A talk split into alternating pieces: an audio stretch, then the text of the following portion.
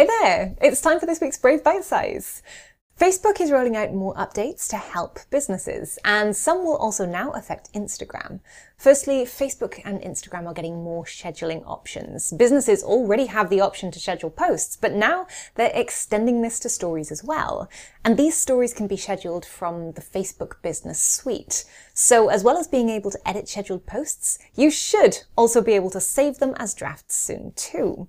Facebook is also adding the ability to edit scheduled posts before they go live.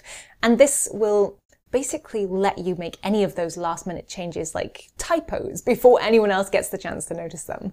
And lastly, the ability to manage images and albums is coming to the suite soon, which is going to be very handy for e-commerce stores with a lot of images. But that's your 60 seconds, so I'll see you next time.